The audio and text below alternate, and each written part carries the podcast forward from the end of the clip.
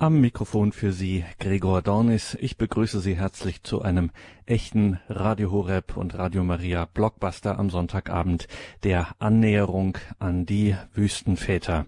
Warum nenne ich das so einen Blockbuster? Naja, weil man schon in dieser Reihe mit Dr. Godehard Stadtmüller immer wieder gern seinen Ohren nicht traut, wie zeitlos treffsicher die Sinnsprüche, griechisch Apophthegmata, der sogenannten Wüstenväter sind. Wüstenväter, so werden ziemlich konsequente, man könnte auch sagen radikale Christusnachfolger genannt, die vor gut 1500 Jahren in Einsamkeit, Gebet und Askese in den Wüsten Syriens und Ägyptens lebten und wenn dann beispielsweise geistliche Schüler ein Problem hatten, damit zu diesen Vätern kamen, dann wussten die Väter in der Regel eine Antwort, die ist uns dann in so einem Apophthegma, so einem Sinnspruch überliefert. Und auch 1500 Jahre später reibt man sich immer wieder die Augen, wie diese antiken Aussteiger eigentlich völlig weltentsagend, weltfremd geradezu ganz genau wussten, ganz genau wussten, was Sache ist. Davon werden wir auch heute Eindrucksvolles hören, nämlich wenn es heute um bedrängende, immer wiederkehrende Gedanken geht, die einem das Innenleben schwer machen können. Umgang mit bedrängenden Gedanken, das Thema, die Überschrift heute. Dr. Godehard Stadtmüller ist Facharzt für Neurologie, Psychiatrie und Psychotherapie. Er war bis Ende 2010 Chefarzt der Oberstdorfer Adula Klinik. Das ist eine Klinik für Psychotherapie und Psychosomatik.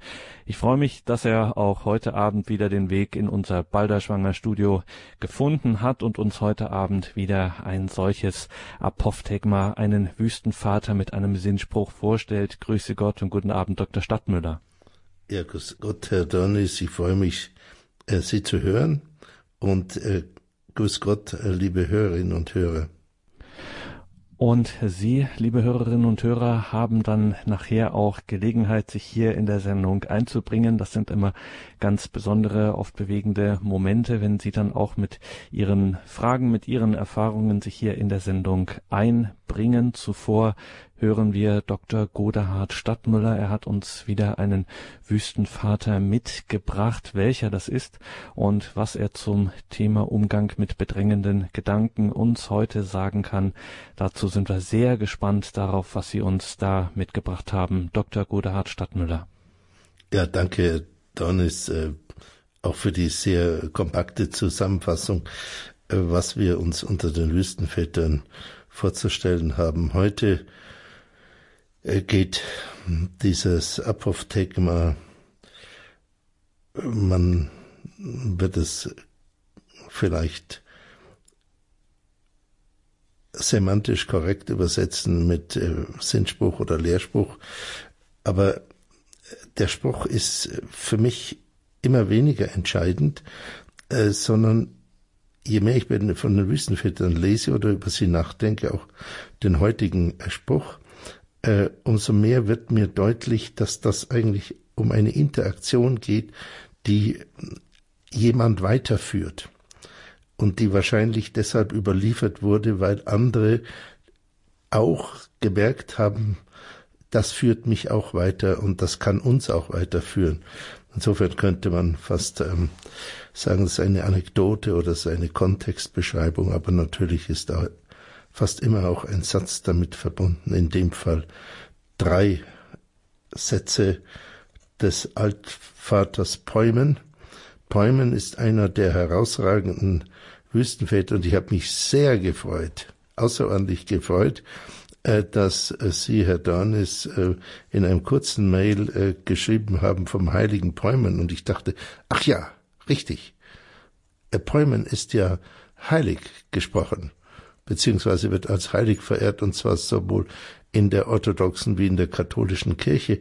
Und das hat mir schlagartig klar gemacht, dass äh, wir die ganzen manchmal dogmatisch sehr aufgefrachteten äh, oder pastoral schwierigen äh, Diskussionen zur Wiedervereinigung äh, natürlich brauchen. Manchmal nützen sie was, manchmal nützen sie nicht so viel. Äh, aber wir haben eigentlich einen gemeinsamen Grundstock und der Grundstock ist äh, die Menschen, die, wie Herr Dornes auch sagte, versucht haben, in die ganz kantige und direkte Nachfolge äh, Christi zu gehen. Ähm, und das hat auch der Altvater Palmen gemacht, der angeblich nach einer Überlieferung 110 Jahre alt geworden ist, ähm, aber jedenfalls steinalt. Ich lese Ihnen, sehr verehrte Hörerin, sehr verehrter Hörer, äh, zuerst das Apophthegma vor. Es ist kurz, äh, sozusagen ein Kristall, ein, ein geschliffener Edelstein. Alles, was unwichtig war in den Apophthegmata, ist durch die Jahrhunderte äh, weggefallen schon. Es ist wie ein, wie ein kompakter Kiesel, ähm, der durch die Donau oder den Rhein oder den, Etsch äh, schon geschliffen wurde. Also hier das Apophthegma. Ein Bruder fragte Altvater Päumen, wenn ein Bruder einige kleine Münzen hat bzw. mir schuldet, ist es dir recht, wenn ich ihn darum bitte?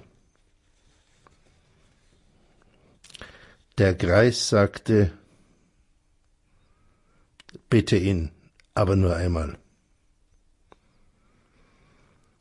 Der Bruder erwiderte darauf, was soll ich nun machen? Ich werde über meinen Wunsch nicht Herr.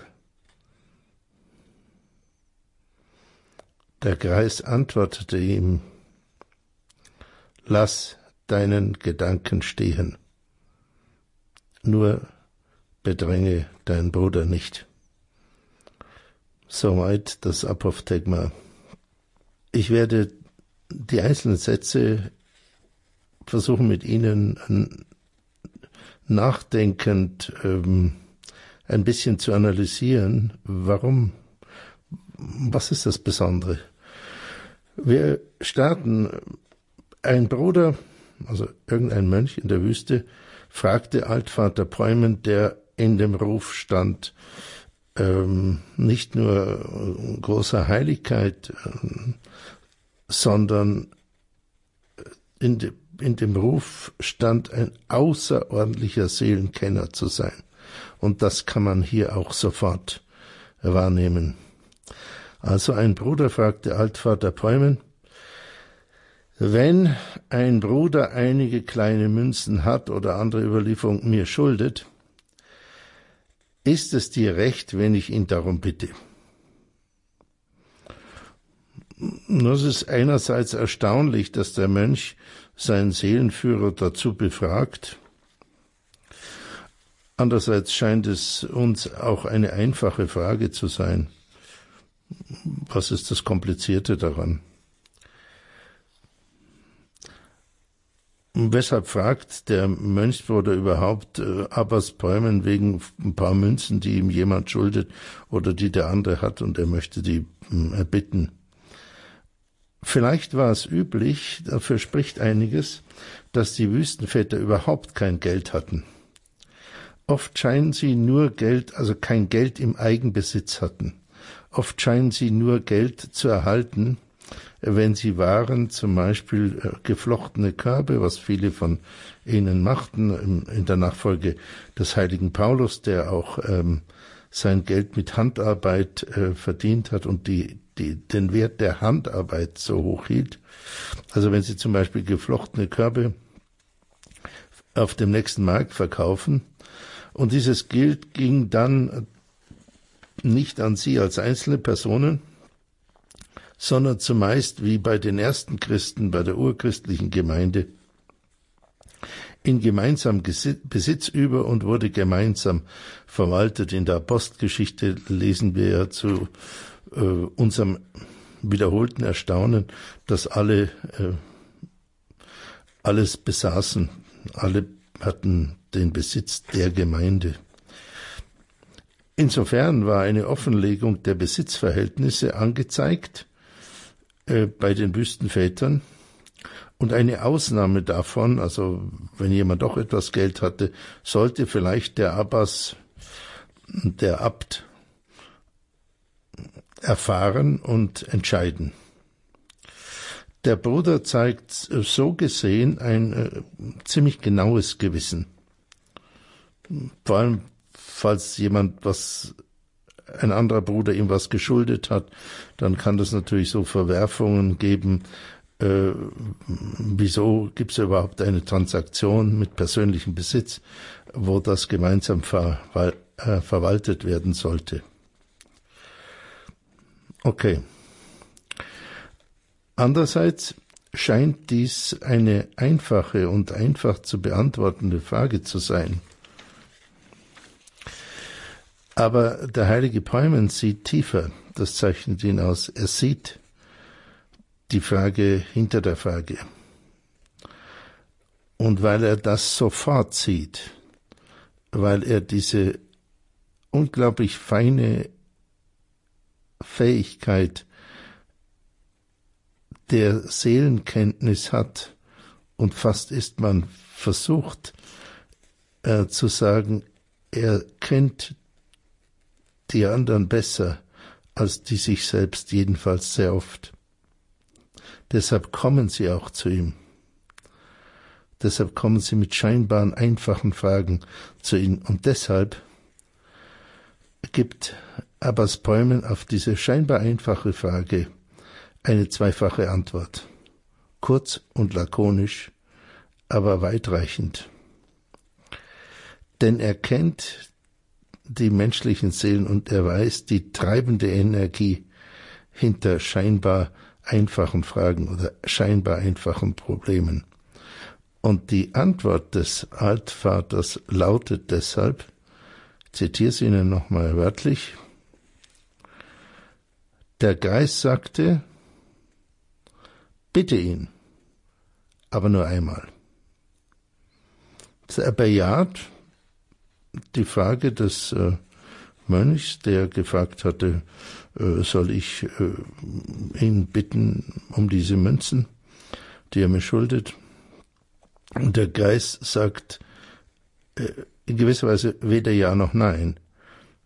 Aber er sagt auch nicht, ich weiß es nicht, sondern er sagt einerseits präzise, andererseits differenziert, bitte ihn, aber nur einmal. Und was heißt das? Was heißt diese Doppelantwort? Also das eine ist bitte ihn, das heißt folge dem Gedanken, von dem du gesprochen hast, frage den Bruder nach den Münzen, die er dir schuldet oder die du gerne von ihm hättest. Mach es. Folge deinem Gedanken, alles prima. Das zweite ist aber erstaunlich. Abbas Bräumen wurde ja gar nicht gefragt, wie oft er fragen soll oder wie oft er maximal fragen soll. Aber er sagt von sich aus, bitte nur einmal. Warum fügt Abbas Bäumen das hinzu? Man kann sich Folgendes vorstellen. Erstens, weil eine mehrfache Frage den Bruder, der etwas schuldete, bedrängt hätte. Und vielleicht war es die Absicht von Abbas Bäumen, für beide Brüder einen Streit zu vermeiden, also einen äußerlichen Streit, vor allem aber auch einen innerlichen Streit. Eine zweite Möglichkeit ist, wenn man nur einmal fragt, ist man bereits auf dem Weg, dem anderen die Schuld zu vergeben. Wenn man beschlossen hat, man fragt nur einmal, dann nimmt man an, was kommt. Wenn der andere einem in diesem Fall das Geld gibt, dann ist es gut und man vergibt ihm vielleicht, dass er es nicht gegeben hat. Gibt der andere einem das Geld nicht, dann, wenn man ihn, wenn man beschlossen hat, nur einmal zu fragen, dann ist man auf dem Weg, ihm die Schuld zu vergeben oder in einem ewigen nachtragenden Groll zu verbleiben, was die meisten von uns äh, kennen. Wir vermüllen in gewisser Weise unser Gemüt mit Hader äh, und Groll. Und äh, Peumann in seiner psychologischen Genialität und als Seelenführer ähm, coacht, hätte ich fast gesagt, führt den Bruder, der die einfache, scheinbar einfache Frage gestellt hat, auf dem Weg, Abschied zu nehmen von einer langen Kaskade von Beschuldigungen im Inneren. Ein dritter Aspekt, den man äh, anführen kann, warum Abbas Bäumen zu dem Bruder sagt, bitte ihn aber nur einmal. Man kann das so sehen, weil ein mehrfaches Nachfragen den Bruder, der die Münzen zurückhaben will, dazu führt, dauernd an dieses Problem zu denken, und zwar mit den Folgen, dem anderen im Innern Vorwürfe zu machen,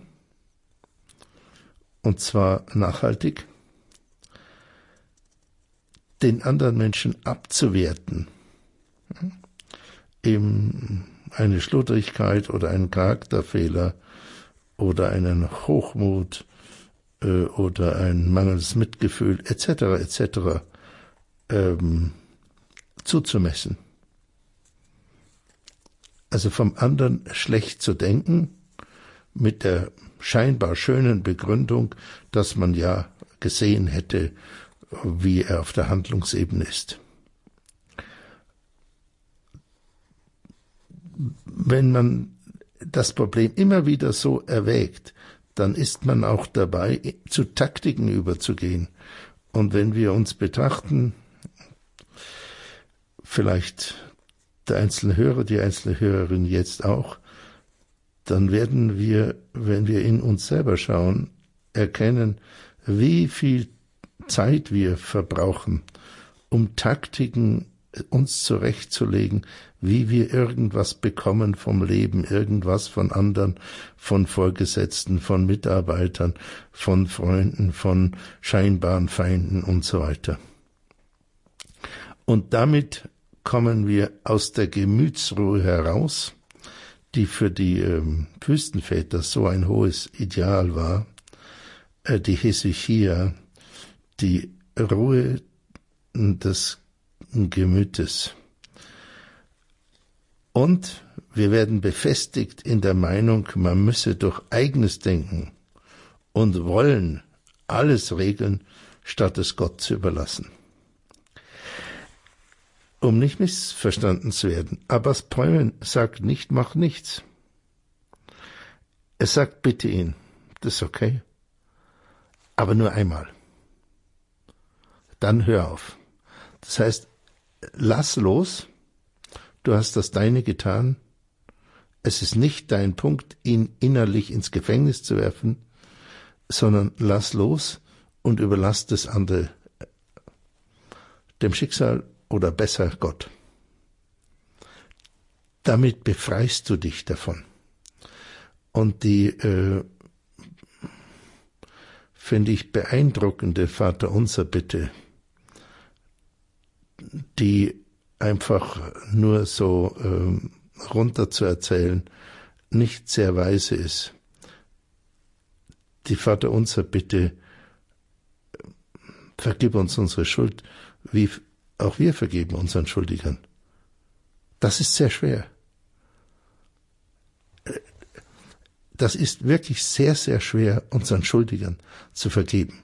Und Abbas Päumen in seiner Genialität sagt, schau mal, mein Freund, ich zeige dir, wie du startest, wie du beginnst, den Schuldigern, die dir was schulden, zu vergeben, indem du sie nur einmal bittest und dann hörst du auf.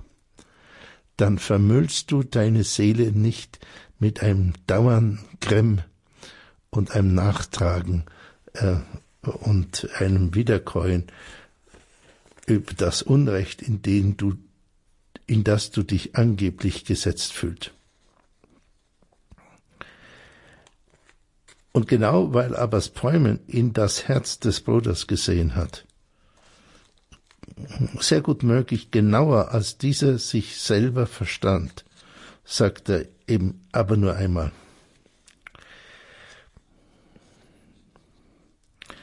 Konfrontiert mit der Aufgabe, nur einmal zu fragen, wird sich der Mönch, der Mönch inne, was sein eigentliches Problem ist.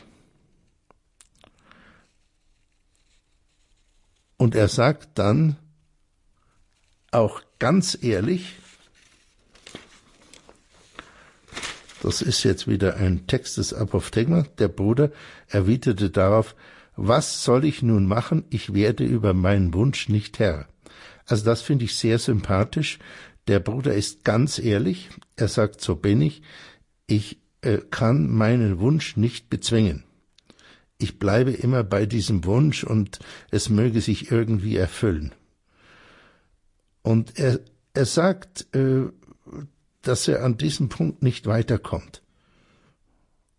Und Abbas Päumen, das sehen wir jetzt, hat das von vornherein gesehen und hat die Frage hinter der Frage gesehen und den Bruder gelenkt, äh, noch einen Schritt zu mehr Selbsterkenntnis und zu größerer innerer Aufmerksamkeit zu tun, ein bisschen auf dem Weg zu einer Unterscheidung der Geister. Allgemein kann man sagen, wenn dieser Bruder im Außen etwas nicht bekommt und nicht zurückbekommt, wird er seinen äh, Wunsch nicht los. Und ich glaube, dass äh, an dieser Stelle können wir, können viele von uns erkennen, dass dies uns betrifft. Das ist ein klassisches Muster des Umgangs von Menschen mit der Außenwelt, mit anderen Menschen und mit sich selber. Wenn sich unsere Wünsche nicht erfüllen, dann grübeln wir darüber nach, häufig in der Form, dass andere, die Eltern, Ehepartner, Kinder, Nachbarn, Arbeitgeber, Arbeitskollegen, das Universum, das Schicksal und so weiter diese Wünsche nicht erfüllen. Und wir meinen zu Recht oder zu Unrecht, dass die anderen uns etwas schulden wir sind weit davon entfernt zu vergeben, unseren Schuldigern. Und der Abbas Päumen lässt jetzt diesen Bruder geschmeidig und freundlich nicht los. Er führt ihn ein Stück weiter. Und vielleicht machen wir hier einen Moment äh, Pause, um ich und auch äh, Sie, liebe Hörerinnen, liebe Hörer, nachzudenken, wie gehen wir denn damit um, wenn wir unseren Wunsch nicht losbekommen oder wie der äh, Mönch vor über 1500 Jahren sagte, was soll ich nur machen, ich werde meinen Wunsch nicht Herr. Eine sehr gute Frage. Ein bisschen Musik.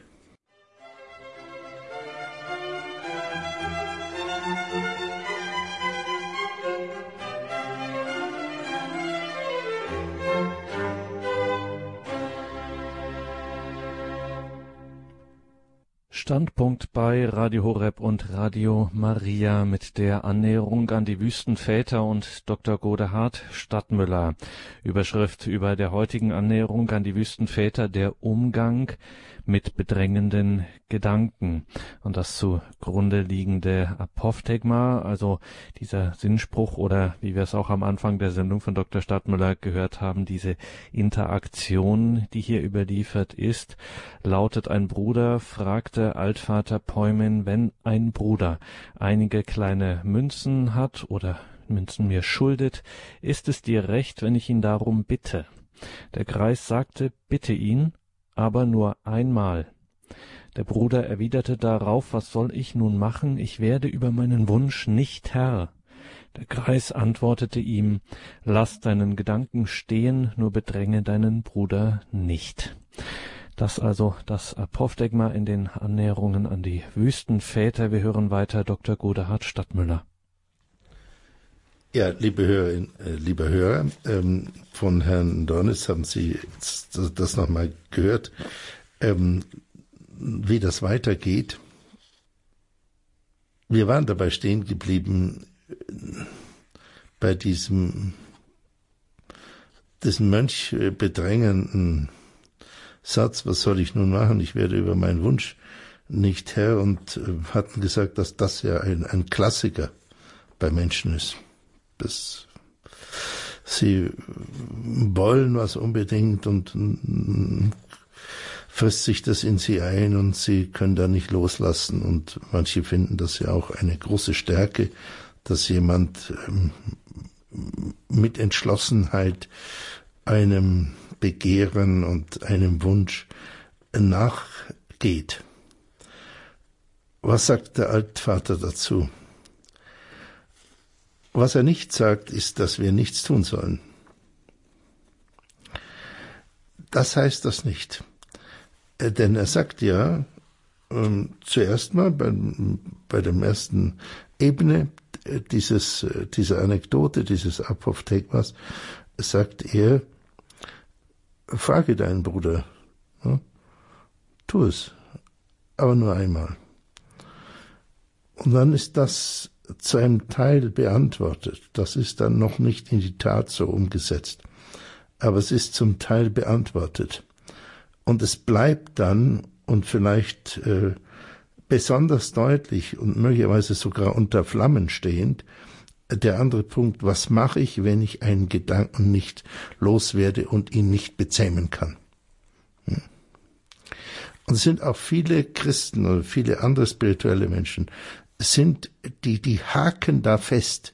Die sagen, um Gottes Willen, ich bin so ein Mensch, immer kann ich diesen alten Gedanken nicht loslassen und er beherrscht mich und so weiter. Sie können das wunderbar nachlesen äh, bei einem der genialsten Werke der Autobiografie überhaupt, im Abendland beim heiligen Augustinus in den Bekenntnissen, wo er sich auch plagt mit diesem Gedanken. Also wenn Sie sich plagen damit, sind Sie in bester Gesellschaft. Und das Geniale in diesem Apophthegma ist, dass der heilige Päumen aber eine Lösung hat dafür.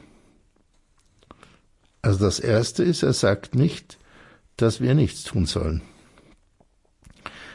Viele, auch ich, sind so sehr damit beschäftigt, äh, was andere ihnen schulden, dass dies ihre Energie zu einem großen Teil aufzehrt. Das ist traurig, das ist ähm, ja auch ein bisschen töricht, vor allem aber ist es tragisch im antiken Sinn,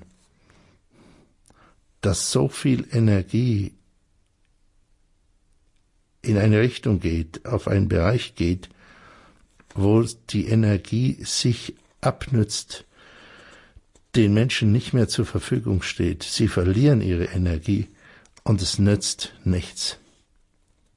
Oft wären wir längst angekommen, wenn wir nur einen Teil der Energie eingesetzt hätten, um tatsächlich unser Ziel zu erreichen, statt im Groll gegen das, was wir nicht bekommen und die Gedanken, die wir angeblich nicht verändern können, ähm, äh, uns dauernd abzumühen. Und es ist natürlich auch ein psychologischer Taschenspielertrick in unserem Innern, weil der Hader, dass wir angeblich uns nicht verändern können und dass wir angeblich zu wenig bekommen oder das Falsche bekommen, äh, ist äh, eine gute Möglichkeit, uns davon abzuhalten, dass wir entschlossen ähm, unsere Kräfte einsetzen, um unser Ziel zu erreichen. Das heißt, das, was so aussieht, als dass jemand sich sehr, sehr anstrengt, ein Ziel zu erreichen, ist manchmal ein Trick, Energie abzusaugen im Innern und das Ziel eben gerade nicht zu erreichen. Und es schützt uns vor Misserfolg. Natürlich, das ist ähm, schon auch ganz klar. Hm? Viele haben einfach eine Riesenangst, äh, Misserfolg zu haben, wenn sie sich auf ein ihnen sehr, sehr wichtige, als auf den Pfad zum Ziel begeben. Und deshalb ist das verständlich, aber weiß ist es nicht. Und ein anderes ist das, statt unseren angeblichen Schuldnern oder denen, die uns etwas angetan haben und so weiter, zu grollen, wäre nach dem Neuen Testament und auch nach dem Alten Testament äh, der Weg zu bitten, und zwar Gott zu bitten. Wer anklopft, dem wird aufgetan. Aber das fällt uns so schwer. Wir wollen lieber hadern mit dem, was wir nicht bekommen haben. Und warum ist es so? Warum fällt es uns so schwer? Ich glaube hauptsächlich, weil wir lieber alles alleine aus unserer eigenen Einsicht und, und mit unserem eigenen Willen bewerkstelligen. Das ist, äh, das ist sozusagen unser, unsere Gratifikation, unser Stolz, dass wir es selber gemacht haben und dass wir es nicht geschenkt bekommen haben von Gott und dass wir uns selber durchgesetzt haben und so weiter dann können wir stolz oder auch hochmütig auf uns sein. Dabei ist die nüchterne Wahrheit, wir haben nicht einmal einen einzelnen unserer Atemzüge gemacht. Es ist nahezu alles geschenkt, was wir überhaupt haben. Ob wir unsere Gedanken wirklich so souverän verfertigen, das ist sehr fraglich. Wir haben eine gewisse Freiheit und wenn wir sie nutzen, wird sie stärker. Das ist ein bisschen wie ein Training eines Muskels. Das ist gar nicht so ein schiefer Vergleich. Aber fast alles haben wir sowieso geschenkt bekommen. Und deshalb ist das Beharren auf dem bisschen Eigenwillen, ähm, ist äh, sozusagen außer Gleichgewicht. Und deshalb antwortet der Geist und wieder mit einer Doppelantwort. Es ist zwar ganz kurz, es ist klein wie ein geschliffener Brillant, aber es hat, äh, es hat diesen Glanz, und im Übrigen auch diese gedankliche und spirituelle Eindeutigkeit und Härte wie ein Diamant. Der Geist antwortete ihm, Lass deinen Gedanken stehen, nur bedränge deinen Bruder nicht. Erneut Doppelantwort. Was heißt, lass deinen Gedanken stehen? Das heißt, nicht gib den Gedanken auf. Ganz viele Menschen hadern mit ihren Gedanken. Sie fühlen sich immer zu irgendwas hingezogen oder gegen irgendwas und können das nicht ertragen, dass sie äh, diesen Gedanken nicht loswerden. Hm, sie kämpfen dann gegen ihren Gedanken, sind sie froh, wenn sie den nicht mehr haben, dann nach 14 Tagen kommt es wieder, dann sind sie wieder traurig, dass sie den haben, oder sie verdrängen es, oder sie sind unendlich gequält dadurch, und so weiter und so weiter. Und dann geht dieser Kampf gegen die Gedanken ewig und ewig weiter. Und Pullman sagt, das machst du nicht. Du kämpfst nicht mehr gegen deinen Gedanken. Er sagt, lass ihn einfach stehen. Wende dich weder zu noch ab. Kämpfe nicht mit ihm. Nimm ihn nicht herein. Das heißt, er sagt, nicht nachgrübeln. Nachgrübeln ist beendet. Lass den Gedanken einfach stehen. Und das, was die Psychologen Problem Talk nennen, als dieses ewige Problemgrübeln im Innern, macht das gefühlte Problem nur größer. Und manche, bei manchen ist das Problemgrübeln zu ihrer inneren Biografie geworden. Die wissen gar nicht mehr, wie das ist, mal nur eine Stunde ohne Problemgrübeln zu verbringen. Die meinen, dass das sei Menschsein, dauernd über Probleme nachzugrübeln. Zum Teil uralte.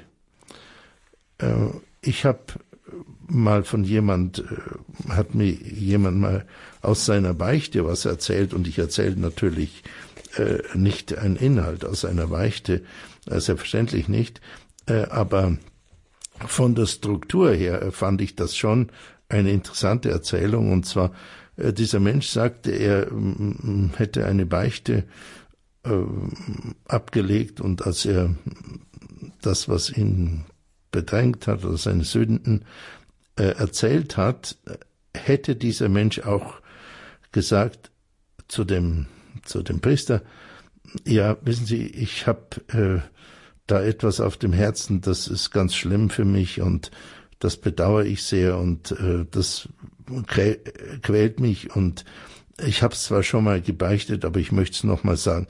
Darauf hätte der Priester ganz kantig gesagt, Sie haben es schon gebeichtet? Und der andere war ganz verdattert und hat gesagt, ja. Und dann hat der Priester gesagt, dann möchte ich es nicht mehr hören, Gott hat es vergessen. Ich fand es eine kantige Aussage, äh, dass der Allmächtige irgendwas vergisst, aber äh, vom, von der Wahrheit des Sakraments und auch psychologisch war das perfekt. Der Priester hat gemerkt, äh, dieser Sheriff, äh, dieser Hilfs-Sheriff hier in meinem Beichtstuhl, das ist wieder so ein Spezialist, der nicht loslassen kann. Egal wie schlimm es war. Der sozusagen der Beichte nicht glaubt. Und da hat er sehr kantig, wie ein Innenverteidiger reingegrätscht und hat gesagt, so, das stoppe ich. Hm? Das unterstütze ich nicht. Das ist sozusagen ein Pseudo, äh, ja, feines Gewissen.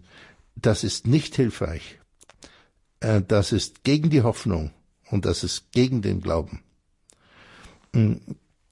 Und äh, Abbas Träumen macht das hier sehr fein.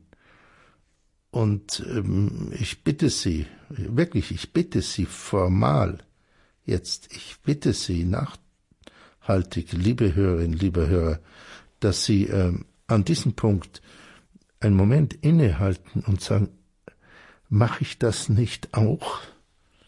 dass ich ewig in meinen äh, um meine Kreisen, Problemgedanken mich bemühe und so viel Energie darauf verwende.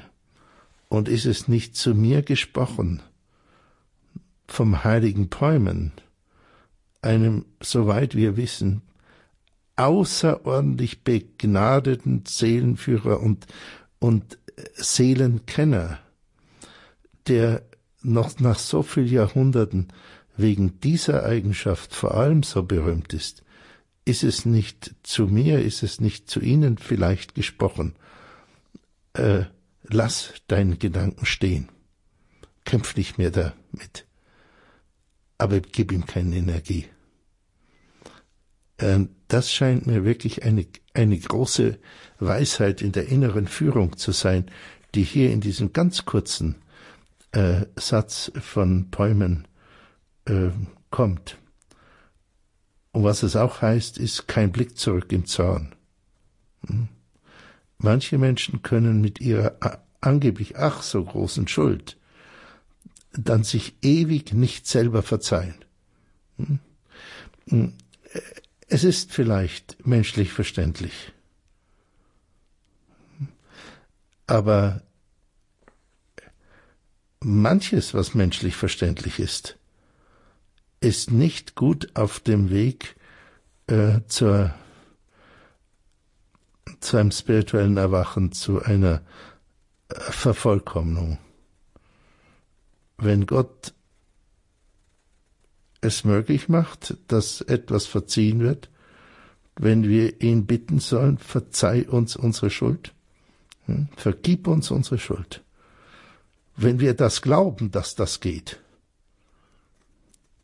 wenn wir glauben, dass das in einem Sakrament möglich ist, wenn wir glauben, was Jesus sagt, dass bei Gott kein Ding unmöglich ist, äh, dann ist es gut, wenn wir uns verabschieden von dem ewigen blickt zurück im Zorn auf andere und auf uns.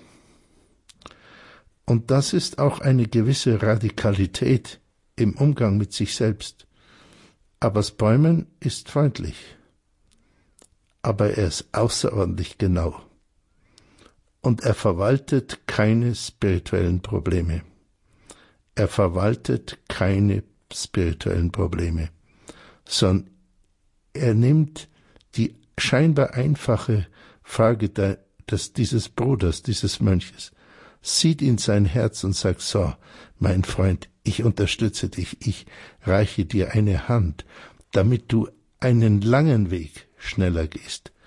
Lass deinen Gedanken stehen. Ähm, und dann der zweite Teil, nur bedränge deinen Bruder nicht. Also eine Möglichkeit, äh, ewig mit den gleichen Gedanken umzugehen, ist, äh, sich dauernd zu überlegen, was man im Handeln macht, hm? wie man handeln könnte und so weiter und so weiter. Und ähm, er betont das, was er vorher gesagt hat. Er sagt, bedränge deinen Bruder nicht. Einmal ist genug. Und es ist wieder eine Führung auf dem Weg, den Schuldigern zu vergeben. Und wir werden uns eingedenk, dass wir selber schuldig sind. Wenn wir immer die Schuld im Außen suchen oder in dem, was nicht in unserer Gegenwart ist, also andere Menschen, Schicksalsschläge und, und, und, und, und, und, und, äh, körperliche Leiden und, und so weiter. Und dann das, was wir früher an Schuld auf uns geladen haben. Wenn wir immer dabei bleiben, äh, dann sind wir uns zu wenig eingedenk, dass wir selbst schuldig sind. Hm? Dann ist das Auge, wo wir selbst erkennen, jetzt sind wir schuldig. Und das ist etwas blind und das andere ist ganz hell. In gewisser Weise ist das der ewige Hader mit einer eigenen vergangenen Schuld. Ein Ablenkungsmanöver in der Gegenwart wachsam zu sein. Und das ist eine der genialen Züge von Abbas Päumen, wenn Sie die Apophthegmata lesen, dass er immer jemand schnell in die Gegenwart führt und sagt, okay, und worum geht's jetzt? Und nicht die, die alte Sache immer wieder aufrühren. Und das äh, wünsche ich Ihnen, liebe Hörerinnen, liebe Hörer, und das wünsche ich auch mir von ganzem Herzen, dass Sie immer wieder erwachen, immer wieder erwachen. Und was ist jetzt dann? Und ab und zu sich erinnern, Lass deinen Gedanken stehen. Nur bedränge den Bruder nicht und die Schwester auch nicht. Und ich wünsche Ihnen einen ganz guten Abend, viele präsente, gegenwärtige, lichte Momente und ein sinnvolles Leben und freue mich, wenn wir noch mit einigen Hörern vielleicht sprechen können. Und das hoffe ich auch. Danke, Dr. Stadtmüller, für diese Betrachtung. Da war wirklich sehr, sehr viel drin. Und Sie haben es gehört, liebe Hörerinnen und Hörer. Jetzt ist die Gelegenheit, dass Sie sich hier einbringen, dass wir miteinander ins Gespräch kommen über die vielen Dinge, wo sicherlich jede und jeder, die wir jetzt gerade gehört haben, ähm, einiges dazu mit denken, mitempfinden kann aus der eigenen Erfahrung. Ähm, 089 517 008 008 ist die Telefonnummer, unter der Sie uns hier in der Sendung anrufen können. bei der Annäherung an die Wüstenväter mit Dr. Godehard Stadtmüller heute Abbas Päumin und dieses Apophthegma, diese Anekdote, wie wir es auch übersetzen könnten, diese Überlieferung, diese Szene mit ihm, soll ich nun machen, ich werde über meinen Wunsch nicht Herr, lass deinen Gedanken stehen, nur bedränge deinen Bruder nicht. 089 517 008 008. Wenn Sie uns außerhalb von Deutschland hören, dann sind wir natürlich auch sehr froh über Ihren Anruf. Wenn Sie sich in der Sendung beteiligen, dann sieht das wie folgt aus mit der deutschen Vorwahl 0049 89517 008 008 die Telefonnummer, unter der Sie uns hier in der Sendung erreichen. Wir lassen jetzt ein bisschen Musik erklingen und während dieser Zeit sind natürlich die Telefonleitungen schon frei geschaltet. Also 089 517 008 008.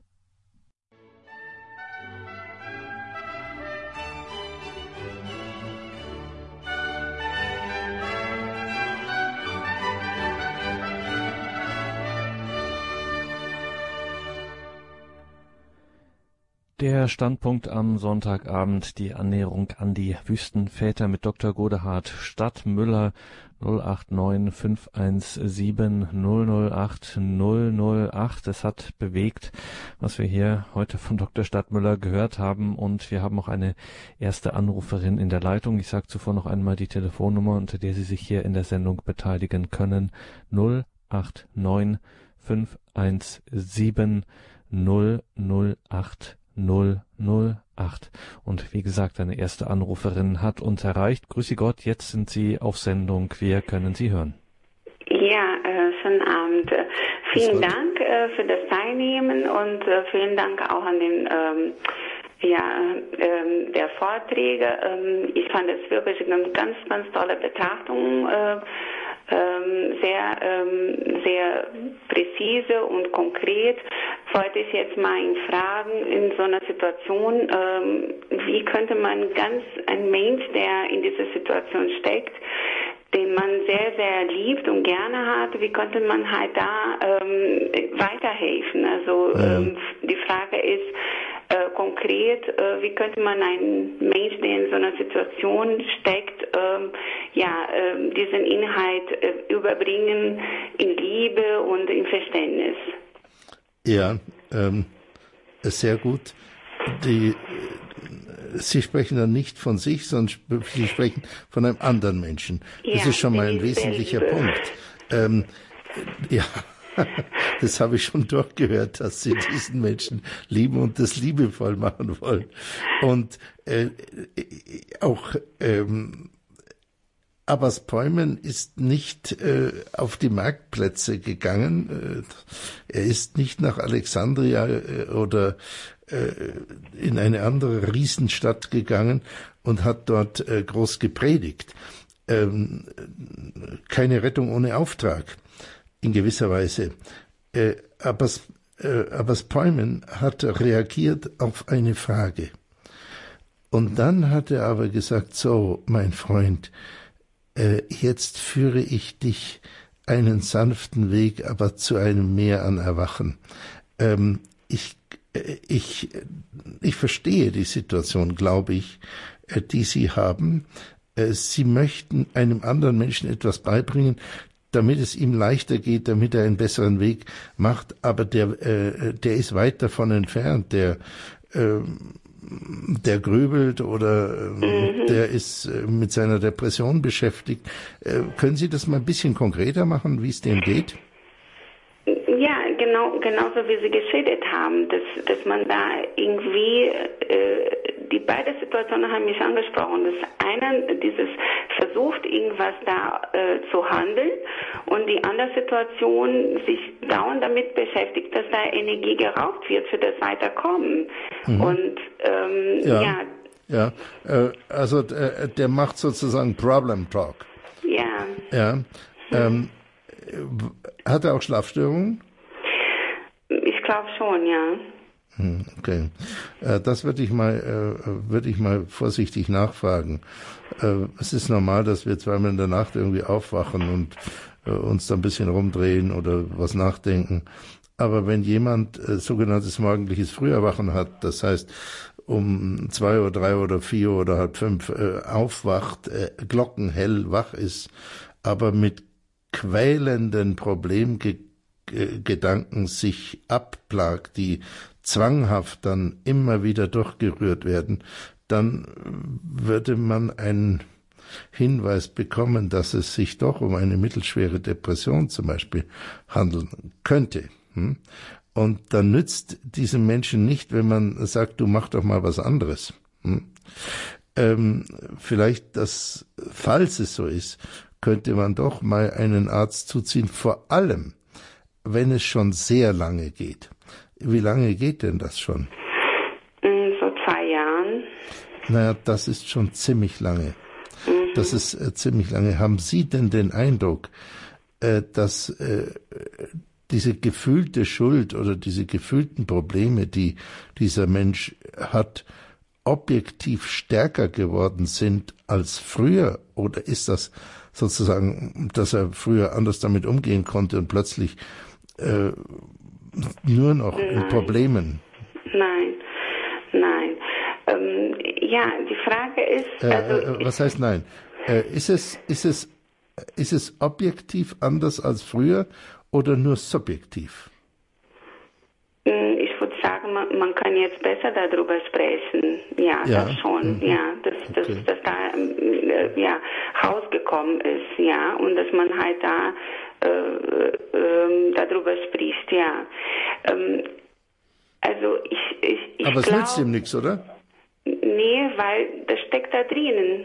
Ja, ja, Wenn man sich nicht verzeihen kann oder will oder man versucht ja dauernd irgendwie eine Lösung zu finden oder ja, dann kommt mhm. man aus dieser Sache nicht raus. Kann er sich nicht verzeihen oder jemand anderem nicht? Beide. Was ist denn wichtiger für ihn? Ganz ehrlich. Sich selbst zu verzeihen. Das ist schwieriger für ihn? Ja. Mhm, okay. Äh, gut, dann äh, spricht er das mit Ihnen offen an, dass das die Schwierigkeit ist? Nein, das, das sehe ich von außen und ja. versuche dahin zu führen. Ja, ja klar. Ich, ja. Es ist schwierig. Äh, da, dann schlage ich Ihnen mal vor, äh, dass Sie ähm, Sie einen Moment abwarten, wo er nicht sich wieder beklagt. Ja? Wenn die Interaktion immer so ist, dass er sich wieder beklagt, dann warten Sie, bis er sich mal nicht beklagt. Hm? Und äh, auch wenn diese äh, Momente selten sind. Mhm. Äh, weil wenn Sie Nein, immer. so selten nicht. Mhm. mhm. Okay, mhm. gut, umso besser.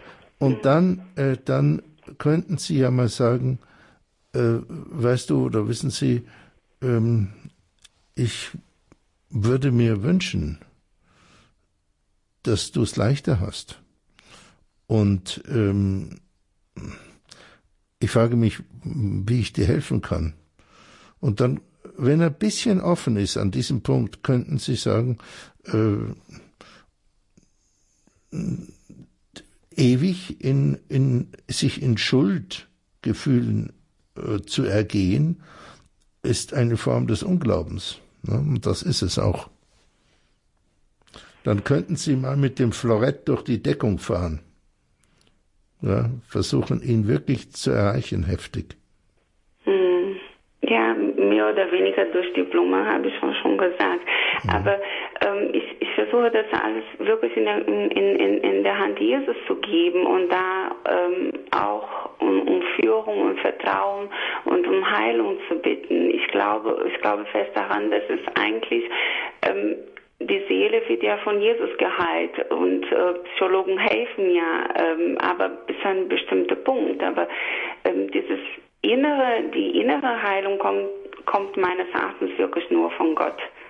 Mhm. Und ähm, ja, ähm, das ist mm, so aber ich, ich wollte halt wirklich gern von Ihnen hören, was ich da äh, mhm. machen könnte, um, um, um, um ihn dahin zu bringen, dass es da wichtig ist, erstmal sich zu verzeihen, bevor man den anderen verzeihen kann. Und so weit habe ich das eigentlich auch schon gesagt. Mhm. Ja, also. Ähm, ja, also wir drehen uns ja auch ein bisschen jetzt im Kreis. Es, natürlich haben Sie recht, letzten Endes kommt die Heilung immer von Gott. Äh, aber ähm, wie die Scholastik sagt, ähm, äh, äh, gratias supponit natura mit perficit eam. Die äh, Gnade setzt die Natur voraus und macht sie äh, perfekt. Äh, die, das heißt nicht, dass die Gnade völlig außerhalb der Natur agiert. Das ist nur ganz selten. Und wenn Sie gehören ja auch zur Natur, ne? Sie haben einen Kontakt zu jemandem, dann können Sie ihm mal sagen, wissen Sie, aber das Vollmond sagt, ähm, lass die Gedanken stehen. Lass ihn einfach stehen. Okay, okay. Ich mhm. bedanke mich sehr und äh, ja, und wünschen, dass Sie auch anderen auch helfen können. Gut, ich wünsche Ihnen das Beste.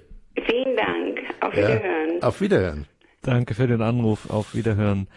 089 517 008 008, wenn Sie hier in der Standpunktsendung mit Dr. Godard Stadtmüller ins Gespräch kommen möchten. Wir gehen in die Schweiz zum Herrn Böhringer. Grüße Gott, guten Abend jetzt in ja, Sendung. Guten Abend, Herr Stadtmüller. Grüß Gott. Am, am Schluss als Sie, als Sie es erklärten, wie das genau ist, dass man eigentlich einmal einen Gedanken auf die Seite legen muss, äh, habe ich mich sehr ertappt gefühlt von Ihnen. Und zwar. Wissen Sie, das gefällt mir jetzt unheimlich gut. Die Schweizer sind immer so gerade raus. Also das ja. ist sympathisch. ja. Ja, und ich hatte in der letzten, ich wollte etwas dazu sagen, was ich erlebt ja. habe. Ich hatte das Glück, einige Tage im Kloster Disentis zu sein, mit den ja. Morgen und Gebeten und so weiter. Und da ist mir nach diesen Gedanken, die Sie da vortrugen, habe ich auch in meinem Herzen immer wieder wälze und wälze ich. Und da ist mir ein, ein Psalm in die Augen gestochen ja. oder in die Ohren und den möchte ich Ihnen also nicht ganz vorlesen. Es ist aus dem 89. Psalm der Vers 47 und 50. Es war eine andere Übersetzung bei den Benediktinern. Ich habe hier die Bibel der, der, der Einheitsübersetzung. Ja. Es, es ist nicht genau so, aber ich will Ihnen diese zwei Verse sagen. Da sagt er doch, wie lange noch, Herr, verbirgst du dich ewig? Soll dein Zorn wie Feuer brennen? Denk doch, was ist mein Leben? Also ich komme mit meiner Schuld und so und er sagt da, wie lange noch, Herr, verbirgst du dich? Und so. Und im 50. Vers sagt er dann, wo sind die Taten deiner früheren Huld, Herr? Also deiner, ich sage mal früheren Huld, deiner früheren Gnade, deiner Barmherzigkeit, oder? Die du, David, in deiner Treue geschworen hast. Also mit anderen Worten, mir ist dieser Vers so, so ich habe diesen Vers so gehört, er sagt uns wie, er hat uns geschworen, wenn wir, wenn wir umkehren, dann, dann hat er, er hat es uns geschworen und wenn der Herr etwas schwört, wird er es ja auch wohl halten. Also das war für mich wie eine, eine, es war für mich eine Erlösung, einfach diesen Vers zu hören. Ja, perfekt. Und das, das ist äh, äh, super. Äh, das ist auch es ist nicht falsch, mit Gott zu hadern. Überhaupt nicht. Ja. Wie der Psal im, viele Psalmen. Äh, und, und dann, dann kommen wir in die echte Zwiesprache. Das andere ist ja, äh, sich selbst nichts zu verzeihen. Aber äh, Gott äh, auch mit ihm zu hadern, das ist nicht falsch, mit Gott zu ringen. Äh, da gibt es sehr viele Beispiele auch äh, aus dem Alten Testament und äh, auch aus dem Neuen Testament, dass Jesus sagt, äh, äh, dein, dein, deine Nachhaltigkeit, dein, dein Dranbleiben, dein Glaube hat dir geholfen. Oder bei, dem, bei der Erweckung des Lazarus, wenn man das liest im Johannes, er wollte ihn nicht erwecken. Er, er war im Innersten heißt es, er war im Innersten erregt, als er die Trauer sah. und hat dann, das fantastisch, hat dann zum Vater gebeten, Vater, du gibst mir, ich weiß es, du gibst mir alles, warum ich dich bitte.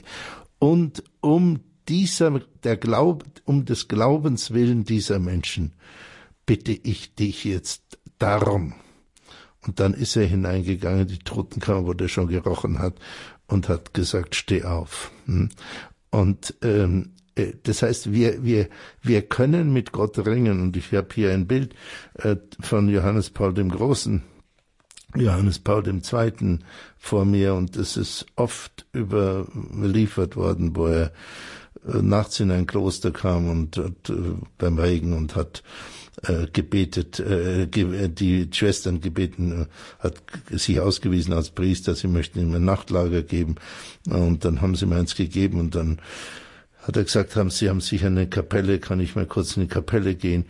Und ist in die Kapelle gegangen und äh, dann kam er nicht mehr raus. Und die Schwester hat nach drei Stunden geguckt und er lag auf dem Boden. Und nach sechs Stunden kam sie wieder und hat, dann lag er immer noch auf dem Boden der Kapelle im Kalten. Und die Schwester hat gesagt, was ist mit Ihnen? Dann hat er gesagt, lassen Sie mich bitte, ich habe so viel mit dem Herrn zu sprechen. Äh, das ist aber nicht ein, ein nettes Geplauder, sondern da wird gerungen. Und, äh, ja. und äh, äh, das Genie auf dem Königsthron, David, äh, hat das natürlich in die fantastischsten Worte und auch Taten gebracht. Und das passt ja. 100 Prozent. Deshalb danke ich Ihnen. Aber da ist, das ist ja dann etwas anderes, wenn ich mit ihm hadere. Dann bin ich im Zwiegespräch. Wenn ich aber dauernd von Schuldgefühl, genau. das ich eigentlich erledigt habe und nicht mehr ändern kann, dann mache ich mich selber kaputt, oder? Absolut, ganz genau so ist es. Ganz und, genau so und, ist es. Und deshalb ist mir dieser Vers so in die, ja, in die Augen gestochen, oder? Ja, hervorragend. Ja, Danke. Vielen Dank. Ja. Dankeschön. Schönen Abend. Vielen Dank. Adieu. Adieu. Adieu. Danke in die Schweiz. Wir gehen weiter nach München. Dort hat die Frau Keller die 089 517 008 008 gewählt. Guten Abend, grüße Gott, Frau Keller. Guten Abend. Äh, das hat äh, nicht mit dem Kernproblem zu tun, aber Sie haben, glaube ich, ähm, gesagt, die ähm, neutrale Wahrheit ist, dass alles Geschenk ist. Haben Sie das gesagt?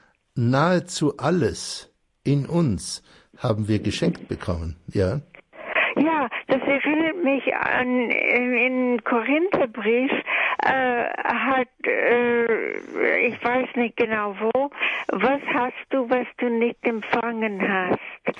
Ach so, ja, wunderbar, danke. Das, das ist alles, was ich sagen wollte. Ja. Ich fand das sehr geistig beruhigend, der ganze Vortrag. Vielen Dank. Ja, äh, Dankeschön Ihnen. Ja, danke schön für diesen Beitrag. Was hast du aber, dass du nicht empfangen hast? 1. Korinther 4 äh, finden wir das. Das war eines der vielen ähm, vielen ja, äh, Klassiker, die Sie angesprochen haben und äh, also dieses ähm, äh, auf der einen Seite sich verdanken können, eben nicht auf den eigenen Erfolg setzen oder Angst vor dem Misserfolg äh, haben. Thema Schuld hatten wir, das Thema Loslassen hatten wir, Hader, Groll, sich selbst verzeihen, ähm, sich auch nicht dadurch gerade auch als Schlussgedanke, ähm, dass das Ganze auch, wenn man da so in der ähm, Vergangenheit feststeckt, dass man äh, da vor allen Dingen eine ganz schlimme Nebenwirkung, die ist die Ablenkung von der Gegenwart. Eigentlich, Dr. Stadtmüller, wissen wir das ja alles. Ähm, und eigentlich weiß das ja auch der junge Mann, der äh, den, der den äh, Abbas fragt. Ähm, äh, mhm. Irgendwie ahnen wir das ja alle schon. Wir haben das, wir haben dafür ein sehr gutes Gespür und trotzdem äh, tun wir uns so schwer, beziehungsweise haben es manchmal auch ganz gern, äh, dass wir, äh, dass wir uns ein bisschen selbst verstricken. Jetzt haben wir einen Profi wie Sie hier am Mikrofon sitzen. Wieso ist das eigentlich so? Wieso tun wir uns so schwer? Ja, ich muss etwas lachen, Herr Dornis, weil ich glaube, dass nicht alle das so genau sehen wie Sie. Äh, glaube, dass Sie das schon sozusagen äh, äh, noch besonders scharf sehen. Aber im Allgemeinen ist schon die Frage, warum, wenn wir eine Einsicht haben, und nicht nur eine Verstandeseinsicht, sondern sozusagen eine existenzielle Erfahrungseinsicht, Äh, warum handeln wir nicht danach? Äh, und das ist eins, eins wirklich eins der Mysterien. Äh, das ist aber eine allgemeine Erfahrung. Sokrates ist vielleicht der einzige Mensch gewesen, der äh, davon überzeugt war, dass wenn wir eine Einsicht haben, dass wir danach handeln. Äh, ich vermute, dass er, er subjektiv ehrlich war, aber dann ist er der einzige, von dem ich das jemals gehört habe. Alle anderen, von denen ich je gehört habe in der Geschichte oder in meinem persönlichen, bei denen ist es genau nicht so. Äh, das Gute, was ich tun will, das tue ich nicht, und das Böse, was ich nicht tun will, das tue ich. Also, äh, das ist ein Klassiker. Ähm, ich glaube, dass äh, Sie haben gesagt, wir wissen das ja eigentlich. Ja, wir merken, es tut uns, wir merken ja, es tut uns nicht gut. Ja, wir wissen es und wir wissen es sogar existenziell, das heißt, wie Sie es ausdrücken, wir merken, es tut uns nicht gut. Trotzdem ist diese Form des Wissens sozusagen manchmal wie ein Abziehbild, wie ein Zitatenschatz in uns und nicht wie ein momentaner Anruf. Äh, und das immer wieder in die eigene Gegenwart gehen und sagen, was ist jetzt dran? Und wenn es zu schwer ist, naja, dann ist es eben zu schwer. Dann kann ich bitten um mehr Kraft oder so. Aber ich, äh, ich versuche jetzt im Moment ähm, das Naheliegende und das Richtige zu tun. Und dann werden wir sowieso riesige Fortschritte machen. Wir sind zu viel in der Zukunft und in der, in der Vergangenheit und sonst wo. Hm? Äh, mhm. Und die Heftigkeit, mit der wir in der Vergangenheit se sein können oder in der Zukunft, äh, gibt uns die Illusion aufgrund der Intensität des Gefühls, wir seien in der Gegenwart. Das ist aber oft gar nicht so. Und äh, deshalb ist in vielen spirituellen Disziplinen, äh, nicht nur im Christentum, äh, ist der Punkt erwach, zu erwachen und dann umzukehren wie, wie Jesus das immer wieder sagt, denke um, also im griechischen Metanoite, denke um, aber nicht nur kognitiv im Verstand, sondern wende dich um. Wende dich um. Hm? Und, dann, und ja. da, das ist, glaube ich, der Unterschied. Und der erste Schritt kann da zum Beispiel sein, offen und ehrlich zu sagen, was soll ich nun machen? Ich werde über meinen Wunsch nicht Herr. Genau. Woran ich auch denken musste, Dr. Stadtmüller, ein immer wiederkehrendes Phänomen im geistlichen Leben, äh, sowieso im Leben, aber vor allem auch im geistlichen Leben, die Erfahrung, dass es eben nicht von jetzt auf gleich geht. Äh, sondern dass das immer ein, dass das Wegstrecken sind, dass man das lernen muss und dass da auch diese Übung offensichtlich eine, eine große Rolle spielt. Also ich will jetzt mal ganz groß anfangen bei der Sache mit der Schuld und sich selbst die Schuld nicht vergeben zu können. Permanente auch sich äh, einer Vergebungserfahrung auszusetzen und machen wir es ganz klassisch, Beichte ähm, mhm. regelmäßig äh, die Beichte aufzusuchen, ähm, auch mit äh, einem kleineren Päckchen von mir aus, aber trotzdem regelmäßig diese Vergebungserfahrung äh, zu machen und sie immer größer werden zu lassen, das verändert mich auch sukzessive und macht mich offensichtlich auch äh, ja sensibler oder aufmerksamer. Äh, ganz klar, ganz klar, mhm. 100 Prozent. Und dieses ähm, äh, dieses Apophthegma und deshalb äh, betone ich immer das Kontextuelle. Äh, das ist ja eine Form der Aussprache. Das ist ja ein absolut dialogisches Prinzip. Es fragt einer und an, ein anderer gibt nicht irgendeine Antwort für den Verstand, sondern führt Vermöge des Dialogs den anderen zum Erwachen. Äh, und, äh, und, und das ist in besonders tiefer Weise natürlich bei der Ohrenbeichte. Ganz, ganz klar. Äh, wo dann eben natürlich noch das Sakrament äh, entscheidend dazu kommt. Ja, danke, dass Sie das äh, nochmal betonen. Und da äh, vielleicht auch nochmal auf, auf die eine Anruferin vielleicht nochmal einzugehen, immer wieder begegnet einem ja das dann auch im Umfeld. Das heißt, es ist nicht nur so, wenn ich jetzt selber betroffen bin, sondern wenn Menschen, die mir nahestehen, wenn ich sehe, die stecken in so einer Zwickmühle und ich möchte helfen, ich möchte ebenso behutsam wie von mir aus auch entschlossen sein und da äh, stößt man oft auch an seine Grenzen, man kann mir gut vorstellen, dass natürlich jetzt nach diesem Gespräch zwischen Polmin und seinem Bruder, äh, da war ja auch nicht gleich alles im Reinen sozusagen, sondern es ging ja auch äh, weiter und auch Polmin musste das in einer gewissen Weise auch dann aushalten. Das ist dann auch, äh, wenn man selber mit äh, einem Menschen hat, den man liebt und bei dem man merkt, der steckt da in so einer inneren Klemme, das muss man dann noch aushalten, oder? Äh, ja. Mitleiden aber, vielleicht. Ähm, ja, äh, Mitleid ist äh, natürlich immer fantastisch, aber äh, Mitleid heißt auch, ähm, dass man selber seinen eigenen Weg geht. Wenn man mhm. nur verschmilzt, dann ist das vielleicht auch ruinös für jemanden. Mein Jesus ähm, war nicht mal am Meer, das muss man sich mal vorstellen. War in Israel, er war nicht mal am Meer der ist ja extrem wenig rumgekommen. Vielleicht war er bei der Flucht nach Ägypten, hatte das mehrmal gesehen. Äh, äh, man kann sich fragen, warum, warum hat Jesus äh, sich auf den Berg zurückgezogen, wenn er der Sohn Gottes war, der, der per Definition im Heilig war? Warum? Warum hat er nicht noch mehr Leute geheilt, noch mehr Leute belehrt und so weiter? Das hat er nicht gemacht. Und er ist ein, ein äh, wirklich ein gleißend helles Beispiel dafür, dass wir immer Not haben, wieder in die Andacht zu gehen, wieder in die Zwiesprache zu gehen. Und dann werden wir verwandelt und dann wird auch das, wie, wie wir mit anderen umgehen, verwandelt. Dann werden wir sozusagen vielleicht äh, von Gregor Dornis zu einem kleinen Päumen und werden dann mit jemand anderem anders umgehen, hm? weil, mhm. äh, weil, äh, weil es existenziell abstrahlt. Mhm. Mhm. Aber ich wünsche, ja. Sie haben ja von jemand gesprochen, den Sie vielleicht auch kennen oder können könnten. Da wünsche ich, äh, da wünsche ich Ihnen das Beste mhm. und vor allem Optimismus und Weisheit.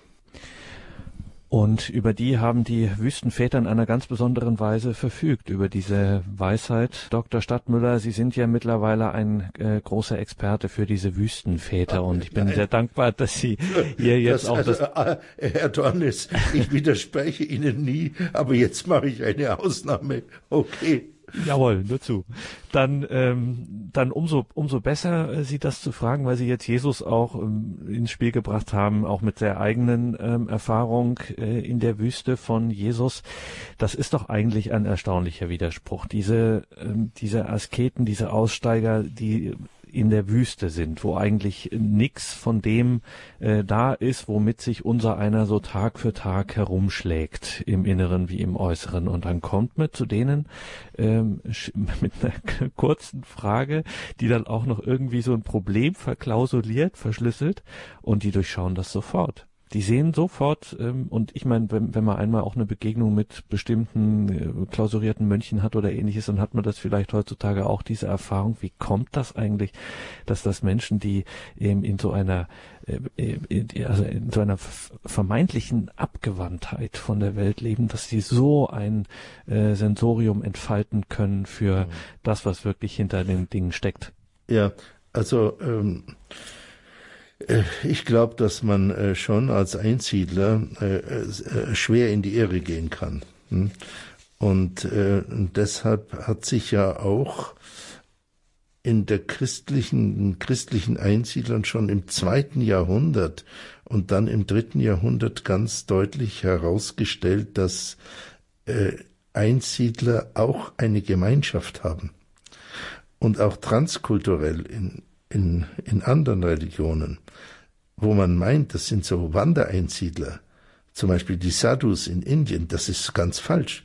Die Sadhus sind in sieben Sadhu-Orden organisiert und die wissen alle, wie sie zusammenhängen, auch wenn sie ein Jahr lang in einer Höhle nur verbringen. Äh, und das ist auch notwendig. Äh, und das ist mal das eine. Nicht für jeden ist das äh, richtig, überhaupt nicht. Oh, und äh, es muss jemand dazu berufen sein. Er kann sich mm, nicht ohne Gefahr selber dazu berufen. Ähm, und das andere zu Ihrer Frage ist, äh, erstens mal sind die sind diese so abgeschotteten Mönche ja nicht allein, sondern sie haben andere Mönche. Und das ist oft sehr schwierig, weil einem die Nase oder der Mundgeruch von jemand anderem nicht passt. Den kann man sich aber nicht mehr aussuchen, wie in der Welt. Ich kann weggehen, aber der Benediktiner oder der Kamaldolenser kann nicht weggehen. Der muss mit dem anderen äh, ähm, auskommen. Und da wird er, äh, da wird er, kommt er, wird er an seine Grenzen geführt. Äh, und äh, das andere ist, Armut, Keuschheit und Gehorsam führen Menschen ganz kantig an die Grenzen. Und an die Grenze zu sein heißt ja nicht vollkommener zu sein, sondern heißt äh, seine ähm, Bedingung, sein, sein Seelenleben genauer zu erkennen. Und äh, äh es ist es ist schwierig, das auszudrücken, denn einerseits natürlich die Heiligen haben weniger Sünde, obwohl sie immer betonen, dass sie Sünder sind. Lassen Sie mich dazu einen, ein Apophthegma des von Antonius dem Großen sagen. Äh, da habe ich meinen Vortrag gehalten, aber es ist mir im Gedächtnis geblieben. Antonius sagt, das ist jetzt wirklich ein Apophthegma, also ist ein Satz. Ähm, die Größe des Menschen, also was macht den Menschen groß? Die Größe des Menschen ist, dass er seine Sünde vor Gott emporhalte und mit Versuchung rechne bis zum letzten Moment. Das ist seine Größe. Äh, das ist nicht seine Niedertracht oder seine Schwäche. Äh, und dann kommen wir, glaube ich, in ein, das ist heroisch, aber wir kommen in ein richtiges Verhältnis äh, zu Gott. Das, äh, das nicht, dass wir unsere Sünde verstecken, sondern wir, dass wir sie zu Gott emporhalten. Aber das heißt auch nicht im eigenen Schlamm wühlen, sondern wir halten sie zu Gott hin und sagen, schau, so bin ich, mach du das Beste daraus. Sehr schwierig, aber das ist, glaube ich, eine hohe Form der Conditio Humana. Schwierig, aber nicht unmöglich. Ja, so ist mhm. es.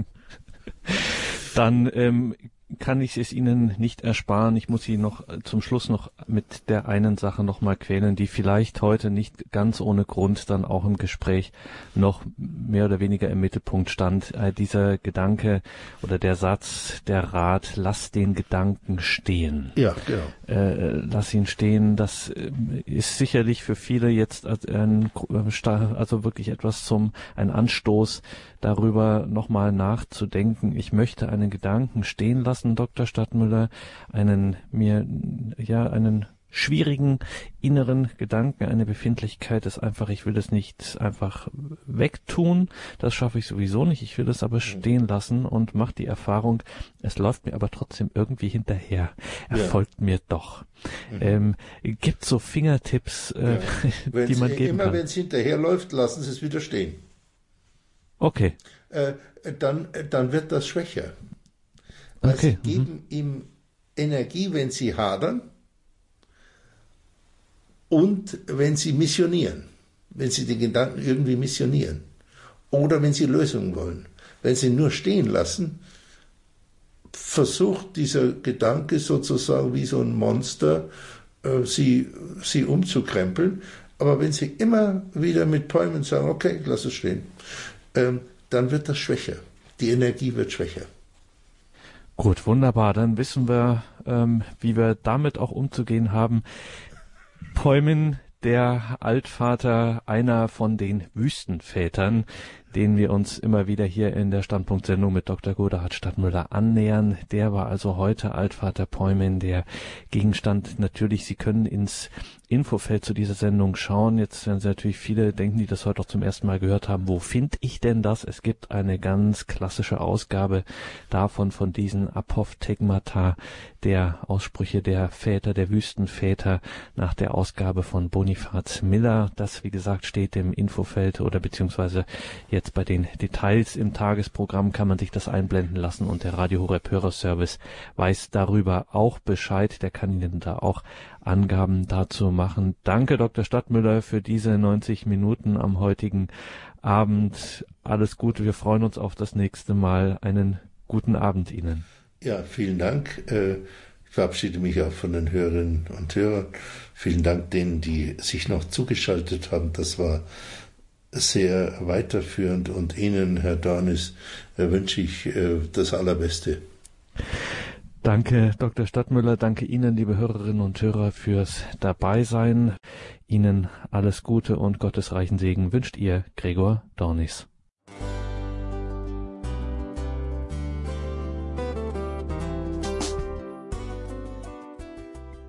Liebe Zuhörerinnen und Zuhörer, vielen Dank, dass Sie unser CD- und Podcast-Angebot in Anspruch nehmen.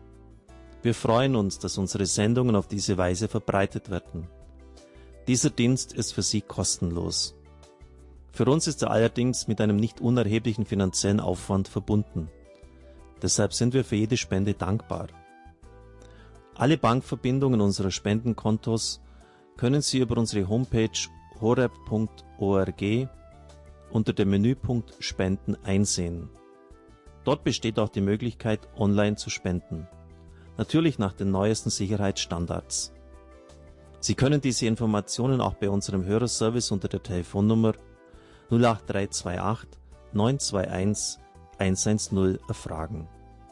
Ich wiederhole die Rufnummer 08328 921 110. Vergelt's Gott für Ihre Unterstützung. Ihr Pfarrer Kocher.